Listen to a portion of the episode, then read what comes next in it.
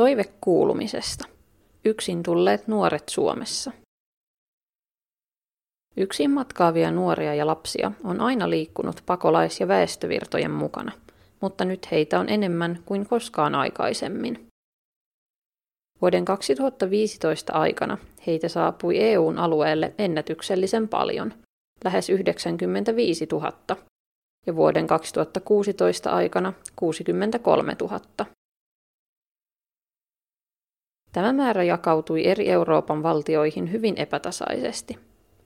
Esimerkiksi vuonna 2015 Ruotsista turvapaikkaa päätyi hakemaan hieman yli 35 000.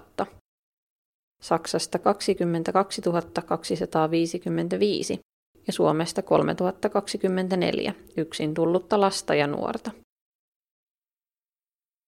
Yksin maahan tullut nuori tarvitsee paitsi turvallisen fyysisen, myös sosiaalisesti hyväksyvän ympäristön, jonka avulla kotoutuminen uuteen maahan voi alkaa. Hän tarvitsee luotettuja aikuisia ja ennen kaikkea ystäviä uudesta kotimaastaan.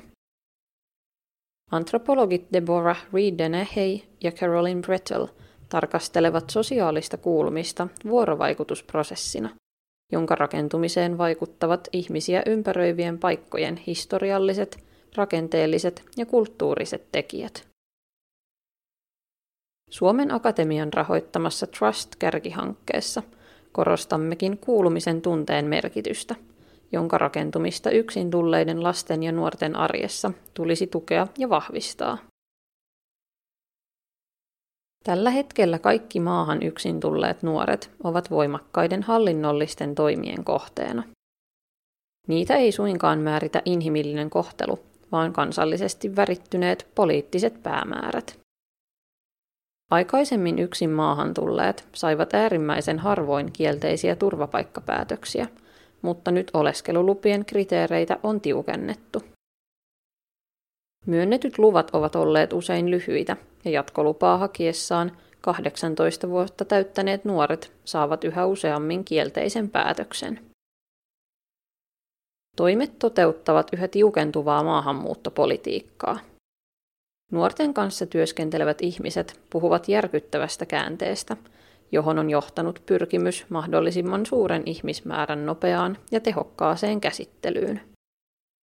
Samalla he pohtivat, pystyvätkö he itse ammattieettisesti toimimaan osana tällaista järjestelmää, jossa laadukas kotoutumisprosessi tuntuu jääneen taka-alalle.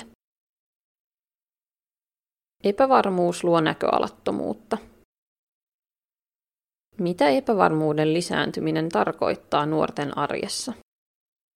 On muistettava, että nuoret ovat aina nuoria, keskenkasvuisia, vasta aikuisiksi oppimassa – mutta silti yksilöitä omine tarpeineen. Yksin tulleilla on usein takanaan traumaattisia kokemuksia, joista selviämiseen he tarvitsevat paljon tukea. He elävät usein myös kulttuurien ristipaineessa, jossa uuden ja vanhan kotimaan kulttuuriset käytännöt törmäävät ja sekoittuvat sekä mielissä että muistoissa. Useampaan kulttuuriin kuuluminen vetää nuoren mieltä eri suuntiin ja tuottaa myös epävarmuutta. Tässä tilanteessa tarvitaan koti, jossa voi kasvaa aikuiseksi rauhassa. Koti, jossa uudesta kulttuurista voi keskustella, sitä voi ihmetellä ja myös kritisoida ilman pelkoa. Koti, jossa joku ohjaa turvalliselle tielle, tukee sekä kannustaa. Vaikka nuoret ovat fyysisesti nyt turvassa, heidän elämänsä on edelleen täynnä epävarmuutta. Seuraava katkelma kenttätyömuistiinpanoistamme osoittaa, kuinka esimerkiksi oleskelulupapäätösten odottaminen lisää epävarmuuden tunnetta.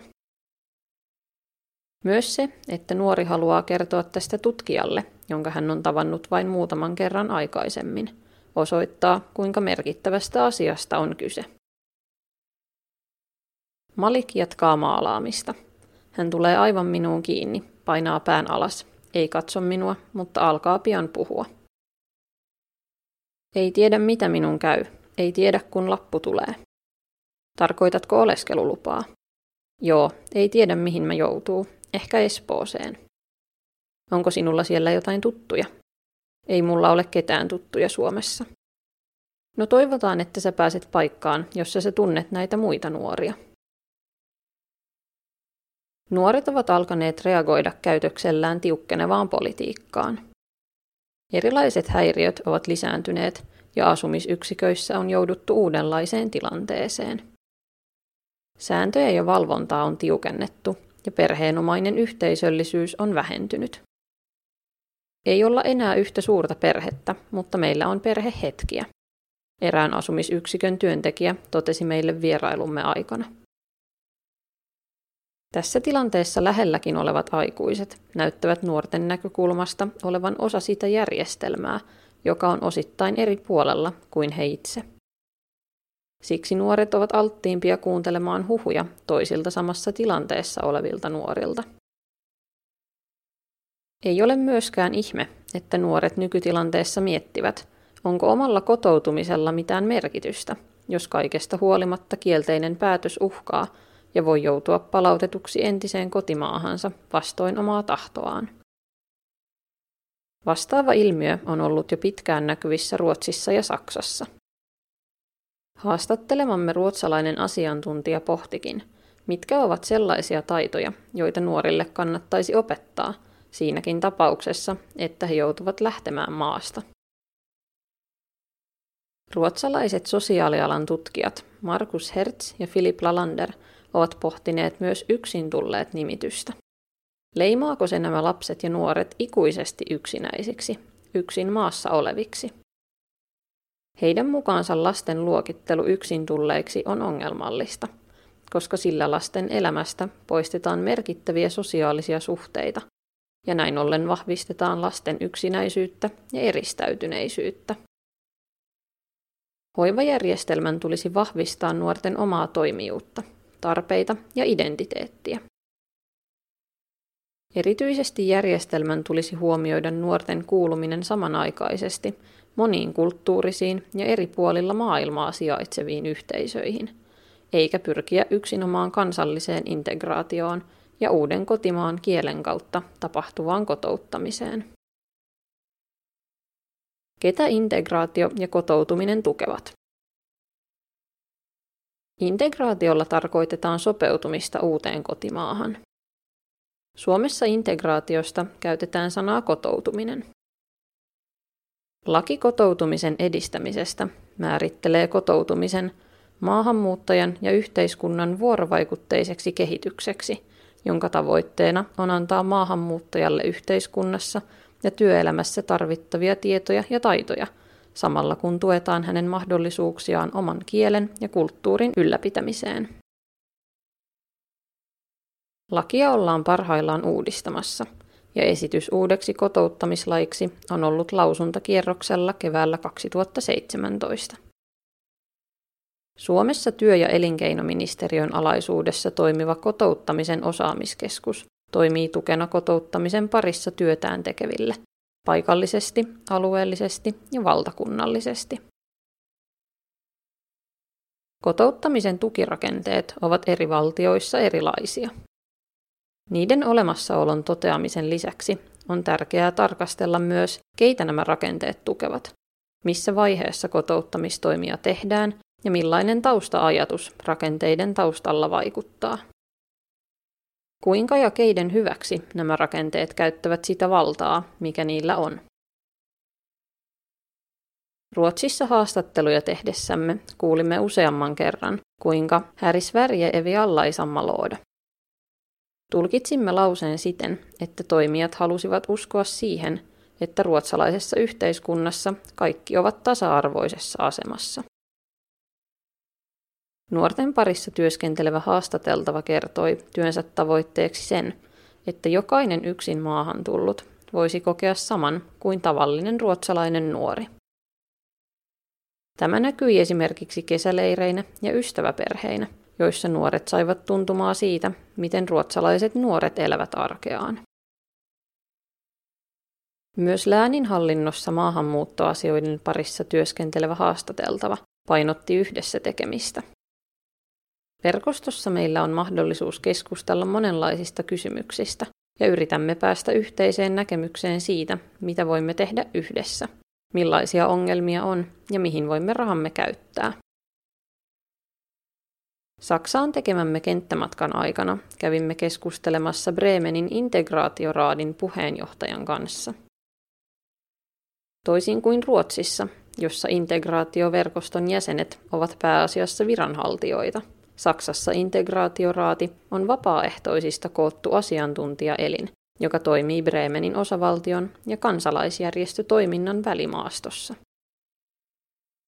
Integraatioraadin tehtävänä on tukea ja helpottaa kotoutumista Bremenin kaupunkiosavaltion alueella.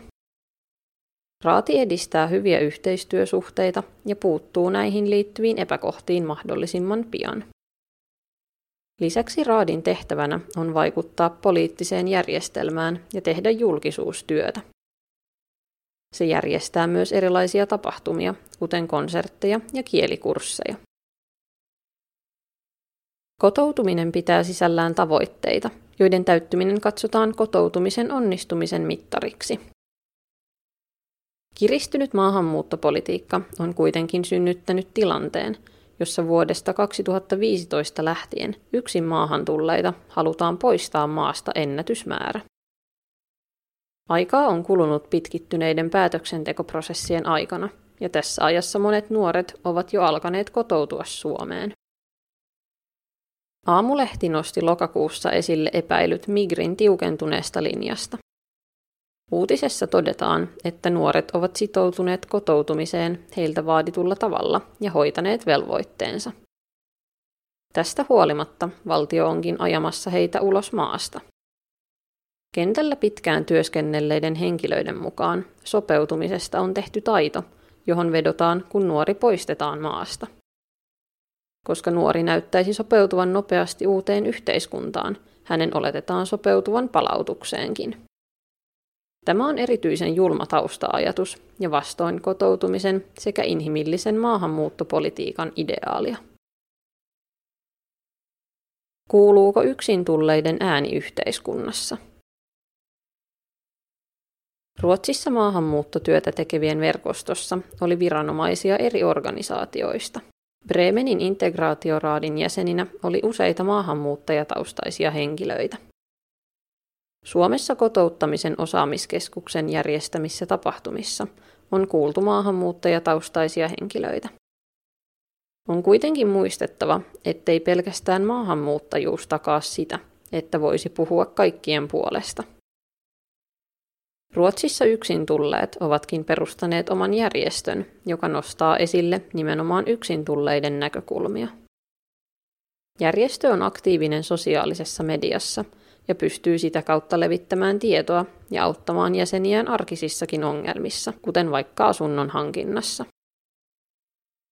Yksin tulleille nuorille tulisi tarjota mahdollisuuksia kertoa omista tarpeistaan uudessa yhteiskunnassa sekä saada äänensä kuuluviin heitä koskevissa asioissa. Yksi tällainen tapa voisi olla Ruotsin mallin kaltainen yksin tulleiden oma järjestö, jonka sisällä voisi toimia myös nuorten kanssa työskentelevien muodostama vahva tukiverkosto. Tämä tukiverkosto välittäisi nuorten kokemusperäistä tietoa heitä koskeviin päätöksentekoprosesseihin.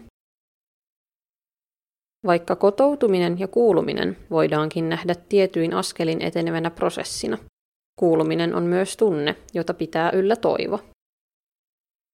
Antropologi Gassan H on kirjoittanut, että yhteiskunnan tehtävänä on jakaa toivoa. Yhteiskunta tuottaa jäsenilleen monenlaista tunteisiin liittyvää kiintymystä, jotka ovat kiinteästi yhteydessä yhteiskunnan kykyyn luoda ja jakaa toivoa. H on tarkastellut toivoa erityisesti kansallisvaltioiden ja nationalismin yhteydessä ja painottanut tässä yhteydessä kansallisuuden ja siihen liittyvien oikeuksien merkitystä. Tutkimusaineistossamme on paljon erilaisia toivon pilkahduksia. Nämä hetket ovat tulleet näkyviksi esimerkiksi kirkkaina ja iloisina katseina valokuvissa, hymyilevien nuorten kasana sohvalla tai nuoren rohkeutena lähestyä itselleen vieraita suomalaisia nuoria ystävystymisen toivossa. Nähdäksemme olisi kuitenkin erityisen tärkeää pohtia, millainen on suomalaisen yhteiskunnan kyky luoda toivoa. Kuinka huolehdimme näistä nuorista? Välittyykö kohtaamisista hyväksyvä ja empaattinen yhteinen tulevaisuus? Kuinka sinä kohtaat nämä nuoret? Teksti Kristiina Korjonen Kuusipura, Anna-Kaisa Kuusisto ja Jaakko Tuominen. Podcast-lukija Bea Beriholm.